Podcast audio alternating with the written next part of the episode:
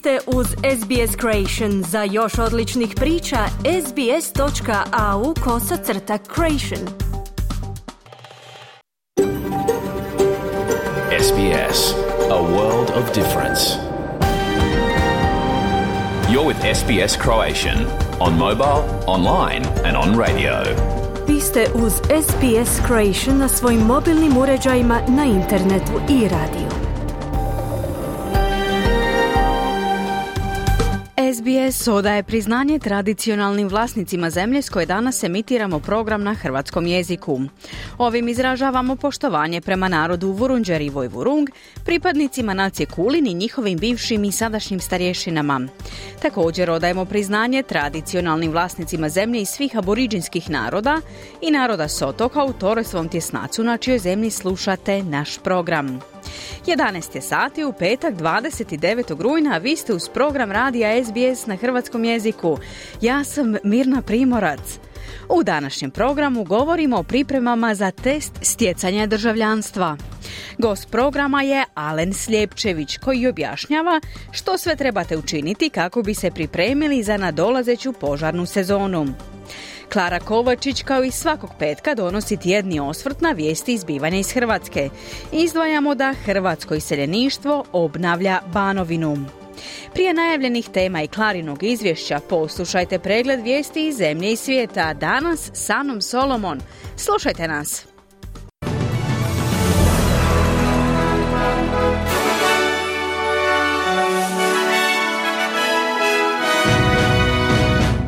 Današnjim vijestima poslušajte najavljeno da će regija Nagorno Karaba uslijed sukoba koji vladaju prestati postojati do početka iduće godine. Tri osobe smrtno stradale nakon što je naoružani napadač otvorio vatru u učionici kampusa sveučilišne bolnice u nizozemskom Rotterdamu i jednoj obližnjoj kući. I konačno izvješće Kraljevskog povjerenstva za osobe s invaliditetom će danas biti javno objavljeno.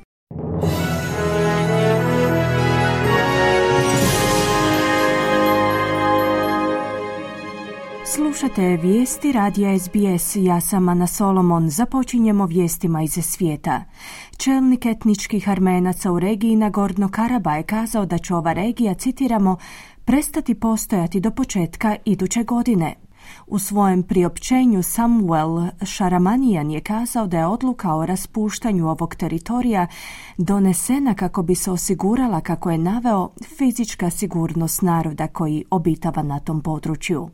Više od polovice etničkih Armenaca, odnosno preko 700 tisuća njih, je pobjeglo u Armeniju nakon što je Azerbajdžan prošlog tjedna preuzeo kontrolu nad tom regijom u 24-satnoj vojnoj ofenzivi.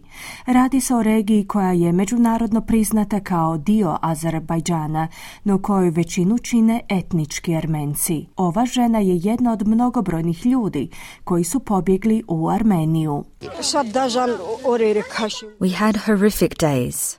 I could have never imagined that we would come to this point. Grozni dani su za nama. Nisam nikada mogla zamisliti da ćemo se naći u ovoj situaciji. Napuštamo svoj dom, kazala je jedna neimenovana stanovnica regije Nagorno Karaba. Stotine libanonskih armenaca se sukobilo s interventnom policijom ispred azerbajdžanskog veleposlanstva na sjeveru Bejruta, tijekom prosvjeda u kojima su uputili kritike na račun azerbajdžanske vlasti po pitanju regije Nagorno Karaba. Prosvjednici su u libanonskom glavnom gradu mahali zastavama Armenije i Nagorno Karaba i zapalili poster azerbajdžanskog predsjednika Ilhama Alijeva i turskog predsjednika Ređepa Tajpa Erdoana. Libanonska interventna policija je bacila suzavac na prosvjednike koji su bacali petarde prema zgradi veleposlanstva. Leo Nikolijan je sudjelovao u prosvjedima. Evo što on kaže. Nagorno Karabakh is historical Armenian land since many thousand years and years. Nagorno Karaba je tisućljetna armenska zemlja. To je bio dom armenskih kraljeva u vrijeme kraljevstva. Nažalost, danas ga gubimo. Danas je Azerbajdžan okupirao čitavu regiju. U Armeniji sada imamo desetke tisuća izbjeglica, poručuje Nikolijan. Iz nizozemske policije su priopćili da su tri osobe mrtve nakon što je naoružani muškarac otvorio vatru u učionici kampusa sveučilišne bolnice u Rotterdamu i jednoj obližnjoj kući. 32-godišnji osumnjičenik, sveučilišni student, je upucao jednu 39-godišnjakinju koja je živjela u njegovom susjedstvu i njenu 14-godišnju kći, koja je kasnije preminula u bolnici. Nakon što je zapalio ženinu kuću, napadač je otišao u sveučilišnu bolnicu medicinskog centra u Rotterdamu, gdje je ušao u učionicu i usmrtio 46-godišnju učiteljicu. Glasnogovornik nizozemske policije Fred Wasterbeke je kazao da je napadač pritvoren. Bij zijn aanhouding rond half vier had hij een vuurwapen op zak en droeg hij een kogelwerend vest. U trenutku uhićenja imao je vatreno oružje u džepu i nosio je pancirku. Temeljem podataka koji su sada poznati istražnom timu možemo potvrditi da je osumnjičenik djelovao samostalno, stoga smo obustavili potragu za drugim osumnjičenicima. Njegov čin vidimo kao ciljanu akciju, ali ovaj slučaj zahtjeva detaljnu istragu kako bismo razjasnili što se točno dogodilo. Osumnjičenik je bio student na sveučilištu Erasmus, kazao je Westerbeke. Slušate vijesti radija SBS, nastavljamo vijestima iz zemlje. Zagovornica osoba s invaliditetom kaže da će mnoge Australce dočekati, citiramo, veliki šok kada vlada danas objavi dugo očekivane nalaze Kraljevskog povjerenstva za osobe s invaliditetom. Oko 10.000 Australaca je iznijelo dokaze putem pisanih podnesaka, privatnih sjednica i javnih saslušanja tijekom više od četiri godine. Predsjednica odbora organizacije People with Disability Australia, Nicole Lee, kaže da čeka na javno objavljivanje izvješća ističući da konačno izvješće vjerojatno neće iznenaditi one koji žive s invaliditetom. Obitelji policajca Matthewa Arnolda i Rachel McCrow se danas prisjećaju dana u kojemu su oni izgubili svoje živote. Tijekom današnjeg dana se obilježava dan sjećanja na nacionalnu policiju s komemoracijama koje se održavaju diljem zemlje. Tri policajca je smrtno stradalo u posljednjih 12 mjeseci tijekom obnašanja svoje službe. Treće ime koje je ove godine dodano na nacionalni policijski spomenik u Kamberi bit će ime 28-godišnjeg policajca Antonija Woodsa koji je pregažen i ubijen nakon potjere u lipnju ove godine. Podsjetimo, 26-godišnji Arnold i 29-godišnja McCrow su upucani nakon što su se uputili u udaljeno imanje u Queenslandu u prosincu prošle godine, nakon što su primili dojavu o nestaloj osobi. Trojica muškaraca u ranim 20. godinama života su smrtno stradali u automobilskoj nesreći na jugu Perta. Dvojica braća u dobi od 24 i 21 godinu te jedan 24-godišnji otac dvoje djece su u srijedu navečer stradali u četvrti Bell Davis. Četvrti muškarac je prevezen u bolnicu u teškom stanju. Stanovnici te četvrti su kazali da su u nekoliko navrata pokušali kontaktirati vlasti da poboljšaju sigurnost na prometnicama na tom području. U tijeku je istraga o uzroku nesreće.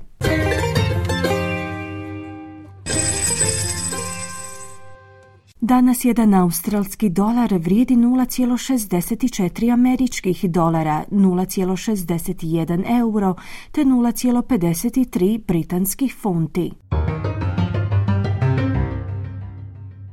I na koncu kakvo nas vrijeme očekuje tijekom današnjeg dana u većim gradovima Australije.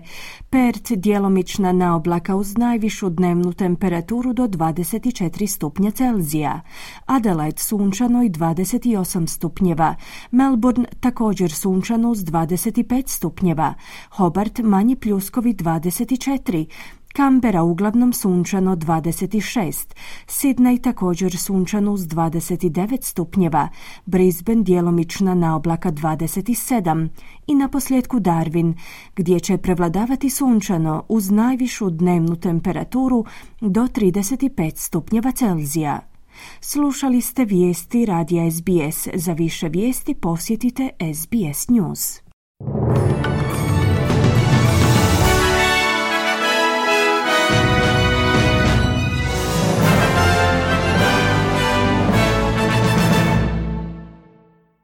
Vi ste uz radio SBS, program na hrvatskom jeziku. Moje ime je Mirna Primorac. Vrijeme je da se osvrnemo na vijesti izbivanja koja su obilježili tjedan u Hrvatskoj. Ovo tjedno izvješće nam donosi naša suradnica iz Zagreba Klara Kovačić. A evo o čemu danas govorimo. Europski pučani svoj izborni program dogovorili u Splitu. Novi izborni zakon, stara praksa. Hrvatsko iseljeništvo obnavlja Banovinu. Veliki gubici zbog bacanja hrane. Osoba tjedna Nebojša Lujanović. O naglascima tjedna s Klarom sam razgovarala malo prije početka našeg današnjeg programa. Dobro jutro, Klara. Dobro jutro. Događaj tjedna je okupljanje Europske pučke stranke u Splitu. Zašto? Europski pučani najveća su stranka u Europskom parlamentu. Hrvatska demokratska zajednica je njezin uočljiv dio. Bila je i njihov domaćin u Splitu na posljednjem okupljanju pred Europske parlamentarne izbore u lipnju. Za Europsku uniju izuzetno značajan skup. Dogovoren je naime izborni program europskih pučana, prioriteti, najvažnije teme. Osim što zastupaju stajalište prilagodljivosti Europe neprijateljskom okruženju, to zbog rata u Ukrajini, drže da je proširenje Unije, primanje novih članica, neminovno i korisno u interesu svake pojedine zemlje. To su teme što su protekli mjeseci i godina odražavale neujednačena stajališta, neslovu i neodlučnost. Najranjivija mjesta zajednice država kakva je Europska unija. Pučani što zauzimaju 177 mjesta od ukupno njih 705 u Europskom parlamentu kao stranka desnog centra suzbijanje ilegalnih migracija drže kapitalnom temom svih europskih vlada, pri čemu se zalažu za humane metode i postupke, otvaranje migracijskih centara, policijsku suradnju i zajedničke granične ophodnje kakve planiraju Slovenija i Hrvatska, na primjer. Jačanje pomoći u nevoljama poput poplava i požara i naravno borbu protiv inflacije i ekonomskih teškoća u kojima živi svijet. Danas u Lavaleti na Malti mediteranske zemlje uz klimatske promjene ilegalne migrante drže najvažnijom temom. Suradnja s afričkim zemljama iz kojih dolaze u Europu zamjena zapadno-balkanske rute u istočno-balkansku rutu uz jačanje migrantskog vala pred zimsko razdoblje Europski mehanizam solidarnosti čini nužnim uz osnivanje centara za tražitelje azila i novčanu pomoć za spašavanje migranata iz mora. U Hrvatskoj je broj nezakonitih prelazaka granice dvostruko veći nego lani. Sve mediteranske zemlje pokušavaju naći rješenje. Početak rada Sabora donijelo je i prva izglasavanja zakona. Kojih? Paket poreznih zakona većina je prihvatila, oporba odbila jer ih ne drže reformom poreznog sustava, već izmjenama koje građanima donose tek 7 eura veću plaću, a najavljivani su kao velika pomoć u povećanju standarda boljeg života svih. Zakon o izbornim jedinicama po mjeri vladajućih i Hrvatske demokratske zajednice zadržava staro stanje i odnose. Bira se 151 zastupnik u sabor, 10 je izbornih jedinica, 14 zastupnika u svakoj, te 8 zastupnika manjina i 3 zastupnika dijaspore. Oporba prigovara nelogično formiranim izbornim jedinicama, pa jedan od njih navodi primjer Hrvatske Dubice i Karlovaga u istoj izbornoj jedinici. Klara događaj dana je i Karlovački skup, susret dijaspore. Zašto? Banovina poharana potresom i ugašenom industrijom mogla bi postati mjesto poslovnih ulaganja i seljenika, rečeno je na skupu u Karlovcu. Neki od njih, na primjer Luka Jurčević iz Australije, vidi budućnost zbog same vizije prostora, praznih hala koje bi pojeftinile projekte, poglavito zbog širenja na europski šengenski prostor, a cijeli je skup nosio naziv zemlja izlazećeg optimizma. Optimizma je manje kada se govori o bacanju hrane. Koliko se danas u Hrvatskoj baca hrane? Godišnje 286 tisuća tona. Njom bi se mogao natovariti šleper dug 190 km, a obveza je smanjiti ga na svega 30% raznim mjerama doniranjem i boljim gospodarenjem u svakom domaćinstvu. Iznenađuje činjenica da primarna proizvodnja i ugostiteljstvo najmanje bacaju hranu. Osim što je doniraju, recikliraju je i pretvaraju u korisne energente. U tijeku su radionice školske djece pod nazivom Hrana se ne baca s namjerom utjecanja mladih na kulturu življenja, na bolje i korisnije, ekonomičnije raspolaganje hranom odraslih. Tjedan za nama otkriva i prve predizborne akcije, čeka nas doista vruća jesen uz prekrasno vrijeme i dobru turističku posezonu nakon 4 milijuna gostiju u sezoni. Klara, zašto je Nebojša Lujanović osoba tjedna? Upravo je dobio 15 tisuća eura za neobjavljeni roman, za VBZ-ovu godišnju književnu nagradu za koju autori i autorice šaju rukopise pod šiframa, to će reći anonimno. Roman Tvornica Hrvata pripovijeda iz perspektive dječaka izbjeglice u Zagrebu za rata. Nije na svome i pita se gdje je i što je uopće njegovo. Afirmirani je pisac, vodi i radionice pisanja, književne tribine i festivale.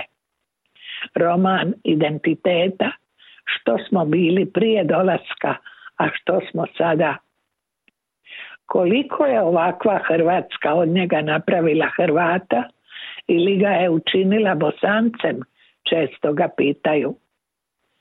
Naravno da volim i čitam svu književnost svijeta, ali onaj posebni osjećaj bliskosti, kada otvorim knjigu našeg pisca, čini razliku i zbog njega mi nije svejedno jesam li Japanac, Argentinac ili Hrvat honorar od 15.000 eura hrvatskom piscu je nešto poput dobitka na lutri na lotu.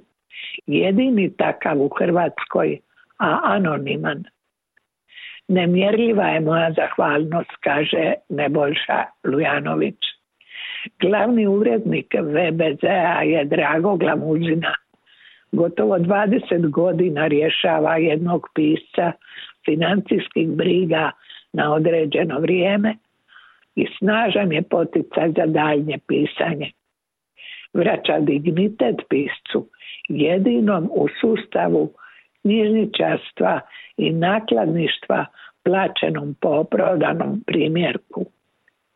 Ova nagrada je jedan od rijetkih trenutaka kada se pisac osjeti barem na kratko vrijednim, kaže Nebojša Lujanović čestitamo. Klara, hvala i lijep pozdrav.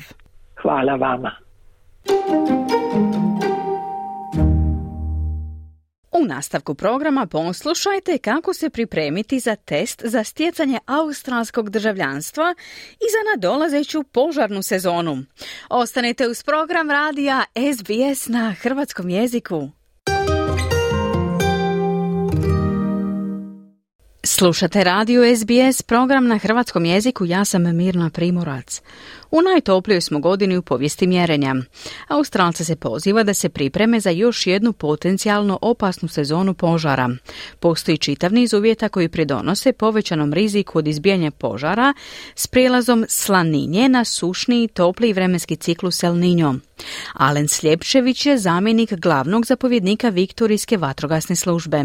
On u razgovoru s Anom Solomon odgovara na pitanje o tome kako se učinkovito pripremiti te što očekivati od nadolazeće požarne sezone. Alene, dobar vam dan i hvala vam što ste se još jednom odazvali pozivu za gostovanje u programu Radija SBS na hrvatskom jeziku. Dobar dan, Ana. Dobar dan vama i vašim slušateljima. 2023. je okarakterizirana kao najtoplija godina u povijesti mjerenja. Donijela je sa sobom požare povijesnih razmjera.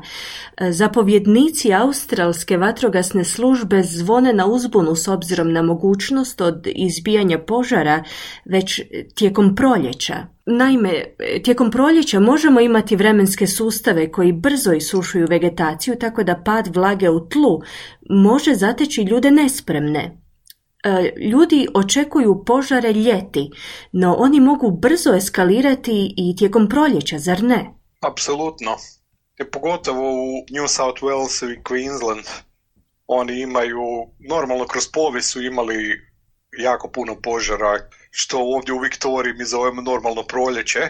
Kod njih je u principu špica sezone u to vrijeme, zato što u normalnim godinama vlažnost zraka se počinje podizati tokom ljeta u Queenslandu, sjeverni dio New South Walesa, tako da je njihova špica sezone u principu 9. 10.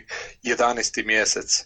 Sada, ova godina je vjerovatno nešto drugačija, s obzirom da je El Niño, bit će vjerovatno uh, suhlje tokom ljeta i za te dijelove, za Queensland i, i New South Wales isto tako. Ovdje u Viktoriji mi očekujemo povratak normalne sezone, što bi rekli. Sezona 2018. 19. i 2019. 20. su bile više nego normalne sezone, bilo je puno više požara i, i upožarene površine. U zadnje tri godine, zato što smo imali laninja, znači bilo je više kiše, naše sezone su bile daleko ispod prosječnih sezona, tako da u principu se vraćamo u nekako vrijeme koje nismo vidjeli u Viktoriji u prošlih pet godina. Tako da svi trebamo napraviti kalibraciju šta to znači za nas ove godine. Za vaše slušatelje najbitnije je da u, u Australiji u svakoj sezoni oni se trebaju pripremiti za požare, trebaju imati planove šta će raditi u, slučaju da požari izbiju blizu njih. Isto tako moraju obraćati pažnju kakve savjete dobivaju od vatrogasnih zajednica u bilo kojem dijelu Australije da žive. Isto je bitno da, da na telefonu imaju aplikaciju od njihovih vatrogasnih službi. U Viktoriji je to Week Emergency app. U New South Walesu je Fires Near Me, tako da svaki vatrogasni savez u bilo kojoj državi ima aplikaciju koju se ljudi trebaju skinuti na telefon i preko njih će dobivati informaciju o požarima koji su blizu njih ili kad, kad putuju kao turisti po Australiji, isto tako gledati gdje mogu dobiti tu informaciju. ABC radio prenosi jako puno informacija za, za nas tokom sezona isto tako, jer oni su emergency radio broadcasta tako da po ugovoru mi, mi možemo ući u njihov program, prekinuti bilo koje, u koje vrijeme i prenest uh, informaciju koja je bitna za ljude. E, Alene, stanovnici u pet država i teritorija su stavljeni u stanje visoke pripravnosti. Dakle, sada je vrijeme, kao što ste kazali, za pomno planiranje i implementaciju planova u slučaju izbijanja požara. Ono što smo vidjeli ove sezone u Europi, kako biste povukli paralelu? Je li to nešto što bismo mogli očekivati u Australiji ili ipak smo u nekom drugom položaju? U drugačije smo situaciji trenutno, zato što smo, baš zato što smo imali laninje tri godine za redom. Znači, ipak ima dovoljno vlage u tlu da neće doći do požara tih tako velikih razmjera ove godine, ne govorim za iduće godine. Ove godine je vrlo mala vjerojatnost za tako nešto, što ne znači da nećemo imati požare koji će biti opasni. To možemo imati u bilo kojoj godini u, u Australiji i onda zavisno u kojem dijelu ljudi žive. Ne, ne govorimo ovdje o požarima velikih razmjera kakve smo imali u, u 2019-2020 milijoni hektara koji su izgorili od, od Queenslanda kroz New South Wales, Viktoriju i u, u Južnoj Australiji. ne očekujemo tako nešto. Ako se ovakav trend nastavi sušenja, znači ako imamo El Niño sezonu i to nastavi se e, sušne sezone iduće godine i godinu iza toga, onda možemo očekivati veće požare. Obično je dve do tri godine ispod prosječne kiše je potrebno da bi se vegetacija osušila u razmjerima da kreira uvjete za, za požare na velikim razmjerima. U prošlom razgovoru smo govorili o novom sustavu upozorenja Možemo li se dotaknuti toga, odnosno osvježiti e, slušatelje i slušateljice o tome što je drugačije? Novi sustav ima četiri kategorije, za razliku od prijašnje koji imao šest kategorija. U novom sustavu imamo umjerenu opasnost od požara, visoku opasnost od požara, ekstremnu opasnost od požara i katastrofalnu opasnost od požara koja je ta kategorija uvedena 2010. godine kao rezultat Royal Commission za požare koji su se desili u Viktoriji 2009. godine. Znači Black Saturday. Požari u kojima je poginulo 173 ljudi. Znači katastrofalni požari su požari koji se ne dešavaju u, u svakoj godini, niti se dešavaju često. Kad se katastrofalna opasnost požara predvidi. To je vrijeme kad ljudi stvarno trebaju razmisliti dobro gdje žive, da li su blizu šume, da li su blizu uh, vegetacije, guste vegetacije i trebaju razmisliti da se maknu vrlo rano ujutro tog dana ili možda čak bolje otići i večer prije toga, prije, prije takvog dana, ne biti kod kuće u, ako žive u, u, unutar vegetacije. U ekstremnim uvjetima normalno dođu zabrane korištenja požara na otvoreno, znači ljudi ne smiju više variti, sjeći ne smiju se koristiti motorne pile i takve stvari, koje mogu izazvati iskru i pokrenuti požar u takvim uvjetima i to su normalne regulacije koje vatrogasni sustavi, e, vatrogasne organizacije imaju u svim dijelovima Australije. Tokom umjerene opasnosti ljudi trebaju razmišljati o tome gdje su, ali mogu nastaviti normalno raditi svoj posao, ono što su htjeli raditi na taj dan. U trenutku kad dođe do, do visoke opasnosti već trebaju početi razmišljati o tome da, da bar ovoga pogledaju informaciju šta se dešava okolo njih preko aplikacija koje sam spomenuo prije i takve stvari, da razmisle o tome, da se podsjete koji je njihov plan u odnosima i, i to je jako bitno da ljudi naprave plan, mogu skinuti planove sa različitih stranica zavisno od gdje žive. Znači svaki vatrogasni savez će imati svoju, svoj plan koji ljudi mogu skinuti sa, sa tih web stranica i onda ispuniti sa informacijom šta će raditi u slučaju da se nešto desi pod različitim kategorijama opasnosti od požara. Znači, da li će biti kod kuće, da li neće biti kod kuće, da li će pokušati se braniti od požara ili neće. Sve zavisi o, o različitim uvjetima.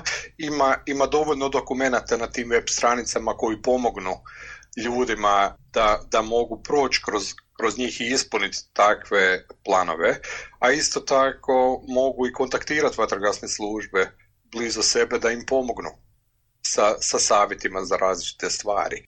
U svakom slučaju planovi su jako bitni. Ljudi obično misle da mogu, da će ostati duže nego šta, šta će biti. Znači čekaju do, do zadnjeg trena da dobiju nekakvu informaciju od vatrogasnih službi ili da će im neko doći pokucat na vrata da im kaže šta je. Nažalost, nijedna služba u, Australiji, nijedna služba u svijetu nema dovoljno ljudi da bi tako nešto napravila. Znači, ljudi moraju razmišljati o tome koja je njihova odgovornost u slučaju pokretanja požara i moraju imati dobar plan šta će raditi u, u, po tim uvjetima. Isto tako bitno je da naprave oko svog imanja e, osnovne stvari. Da nisu drva pripremljena za zimu, da nisu naslovljena na kuću, da su očišćeni oluci od, od različitog materijala, lišća, grančica i takve stvari koje upadnu unutra, da nema grana od drveća koje visne iznad kuće, to se treba srezati takve grane. Isto tako treba vegetaciju, pogotovo grmoliku vegetaciju, maknut oko kuće da, da ipak nema taj direktan kontakt između plamena i kuća ako dođe do požara u takvim uvjetima. Alene, e, hvala vam na ovako iscrpnim i detaljnim informacijama. Nadam se da nam sve ovo uopće neće trebati nikome od nas i doista se nadam da nećete trebati prolaziti kroz ono kroz što ste trebali prolaziti u sezoni crnog ljeta, no svakako sigurna sam da ćemo se čuti ponovno. Hvala Ana.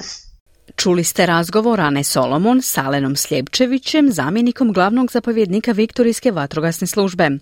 U nastavku poslušajte kako se pripremiti za test za stjecanje australskog državljanstva, no prije toga obavijesti iz našeg uredništva. SBS Creation ima nove termine emitiranja. Od 5. listopada vam donosimo pet programa tjedno.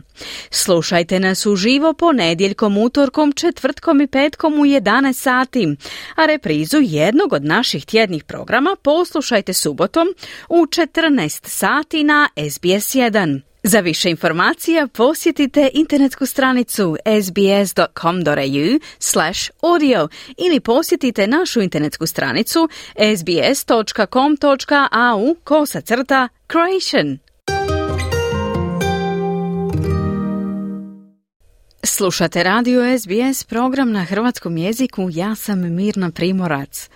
Kako biste dobili australsko državljanstvo, morate položiti test za stjecanje australskog državljanstva. Test mjeri vaše znanje o povijesti, kulturi, vrijednostima i političkom sustavu Australije. Ovo tjedni vodič za useljenike donosi nekoliko preporuka i stručnih savjeta kako se pripremiti za test za stjecanje državljanstva. Prilog Maram Ismail pripremila je Bojana Klepač. Australija je raznolika i multikulturalna zemlja s preko 270 različitih nacija. Australija se ponosi time što ima jednu od najstarijih neprekidnih kultura na svijetu i što je od 1945. godine dobrodošlicu iskazala gotovo 7 milijuna doseljenika. Za australsko državljanstvo možete se prijaviti na nekoliko načina. Prije same prijave morate zadovoljiti određene kriterije. Državljanstvo putem dodjele ili prema porijeklu najčešći su načini prijave za državljanstvo. Migracijska odvjetnica Iva Abdel Mesaja stotinama ljudi pomogla da dobiju australsko državljanstvo. Ona kaže da je najvažniji kriterij ispunjavanje uvjeta prebivališta. The residence requirement has specific criteria. One is that you need to be residing in Australia on any kind of visa as long as it's a lawful status for the last four years. Uvjeti prebivališta imaju specifične kriterije. Jedan od njih je da morate prebivati u Australiji na bilo kojoj vrsti pravovaljane vize. To mora biti tijekom zadnje četiri godine i tijekom te četiri godine ne smijete izbivati iz Australije duže od 12 mjeseci. U zadnjoj godini dana morate imati trajno, a ne privremeno prebivalište i ne smijete izbivati iz Australije duže od 90 dana tijekom tih zadnjih 12 mjeseci. Osim ispunjavanja uvjeta prebivališta, podnosite Podnositelji zahtjeva za dobivanje australskog državljanstva stariji od 18 godina moraju imati dobar karakter, to jest trajne moralne kvalitete. Osim toga, oni trebaju imati u planu stalno prebivati u Australiji ili ostati usko povezani sa Australijom tijekom boravka u inozemstvu. Trebaju imati osnovno znanje engleskog jezika i imati opće znanje o Australiji te razumjeti što znači biti australski državljanin. Za procjenu ovog zadnjeg kriterija većina kandidata pristupa testu za stjecanje državljanstva. If they are an adult from the age of 18 to 59, they need to show that they have a basic uh, knowledge of English. They will need to sit to have an interview and sit for the citizenship test. Odrasle osobe u dobi od 18 do 59 godina moraju pokazati da imaju osnovno znanje engleskog jezika te proći intervju i test za stjecanje državljanstva. Gospođa Iva objašnjava što slijedi nakon što ispunite sve uvjete za dobivanje australskog državljanstva i pripremite se za test za stjecanje državljanstva. The Australian citizenship test is about checking the understanding of what it means to be an Australian citizen. So we know about Australia and its people, the symbols about Australia, the democratic beliefs, rights, and liberties.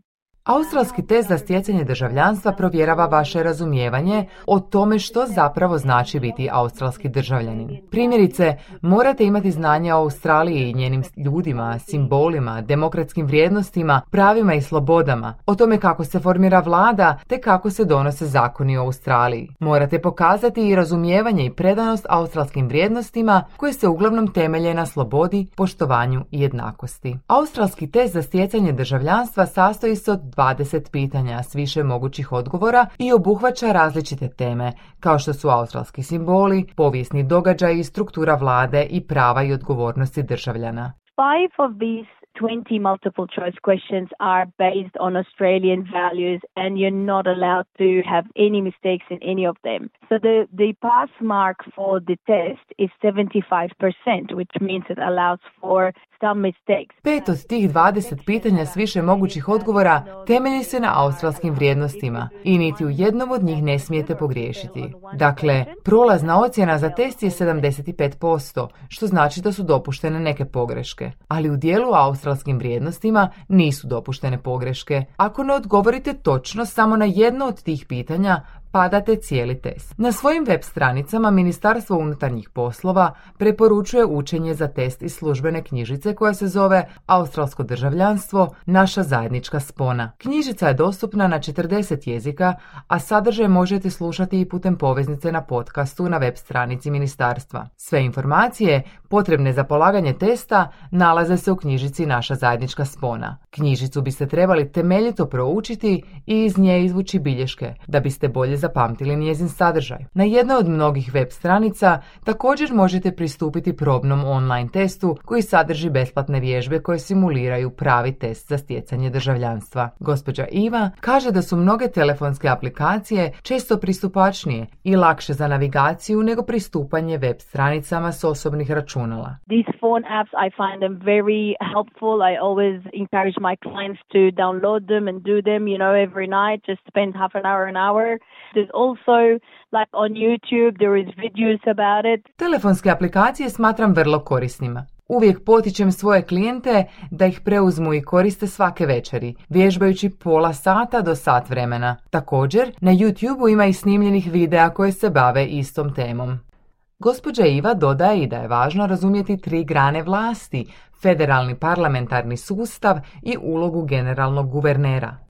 U testu za stjecanje državljanstva ima i pitanja o značajnim događajima u Australiji i doprinosima aboriđina i multikulturalnih Australaca. Test je dostupan samo na engleskom jeziku, pa stoga morate dobro razumjeti jezik. Možete vježbati čitanje i upoznati se s bitnim vokabularom kako biste bolje razumjeli pitanja. When clients come to me, I straight away encourage them to start preparing for it and part of the preparation is listen to the news in English, read newspapers in English. Kada mi dođu klijenti, odmah ih pokušam potaknuti da počnu s pripremama, a dio pripreme je i slušanje vijesti na engleskom jeziku i čitanje novina na engleskom. Radite pripremne testove barem jednom tjedno, jer čak i ako se prijavite danas, test nećete dobiti odmah, već ćete čekati od 6 do 9 mjeseci. Gospođa Iva također ukazuje na neke uobičajene pogreške ili zamke koje podnositelji zahtjeva trebaju izbjegavati tijekom polaganja testa za stjecanje državljanstva. Ona im savjetuje da pažljivo pročitaju pitanja, drže se vremenskih ograničenja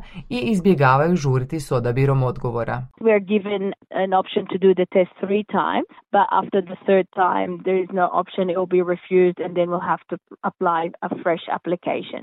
Imate mogućnost test ponoviti tri puta, ali nakon trećeg puta više nemate opcija i zahtjev će vam biti odbijen, pa ćete morati podnijeti novi zahtjev. Ako trebate pomoć pri navigaciji kroz materijale za učenje na web stranici Ministarstva unutarnjih poslova i pomoć pri usavršavanju engleskog jezika, možete kontaktirati neku od brojnih lokalnih organizacija koje nude takvu pomoć. Primjerice Seed West multikulturalne usluge u Novom Južnom Belsu i Južni centar za migrante i izbjeglice u Viktoriji nude pripremne tečajeve i materijale kako bi se budući državljani mogli bolje pripremiti za test za stjecanje državljanstva. Ove organizacije često imaju iskusne instruktore koji vam mogu pružiti vodstvo i podršku tijekom cijelog procesa. Vicky Hein iz Seed Westa objašnjava kako su njihovi tečajevi pomogli mnogim novim doseljenicima, izbjeglicama i osobama s trajnim prebivalištem da se pripreme za test. In bringing people together to learn about their new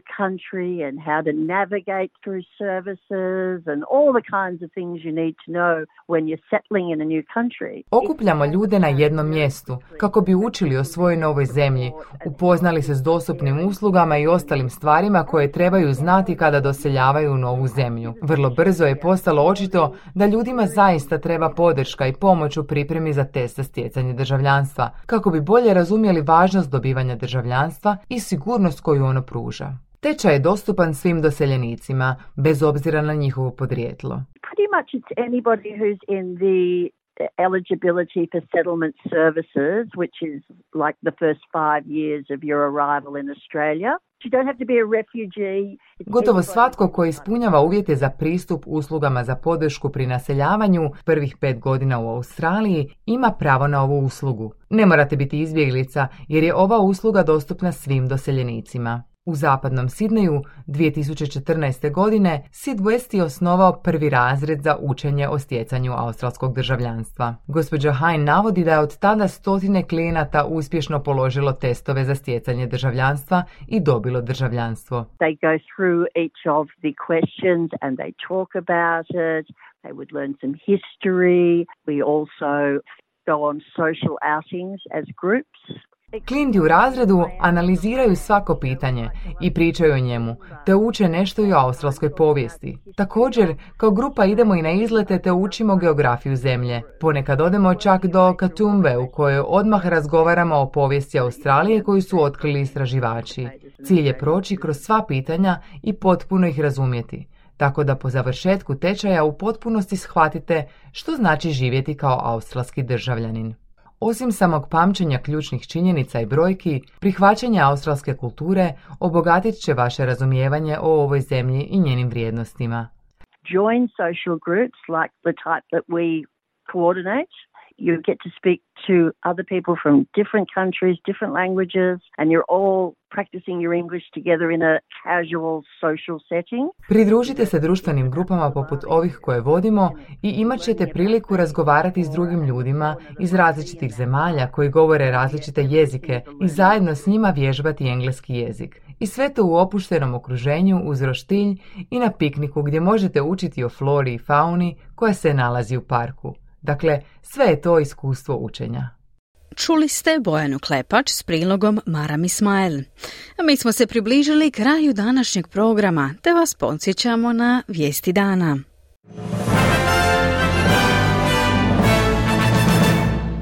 Čelnik etničkih Armenaca u regiji Nangoro Karaba je kazao da će ova regija, citiramo, prestati postojati do početka iduće godine. Iz nizozemske policije su priopćili da su tri osobe mrtve nakon što je naoružani muškarac otvorio vatru u učionici kampusa sveučilišne bolnice u Rotterdamu i jednoj obližnjoj kući. Hrvatsko iseljeništvo obnavlja Banovinu.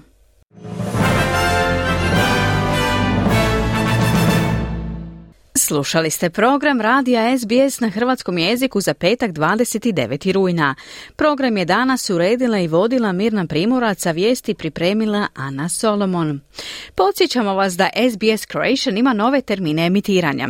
Od srijede 5. listopada vam donosimo pet programa tjedno. Slušajte nas uživo ponedjeljkom, utorkom, četvrtkom i petkom u 11 sati, a reprizu jednog od naših tjednih programa poslušajte subotom u 14 sati na SBS 1. Za više informacija posjetite internetske stranice sbs.com.au slash audio ili sbs.com.au kosa crta Croatian. Želim vam ugodan vikend i do slušanja. Želite čuti još ovakvih tema? Slušajte nas na Apple Podcast, Google Podcast, Spotify ili gdje god vi nalazite podcaste.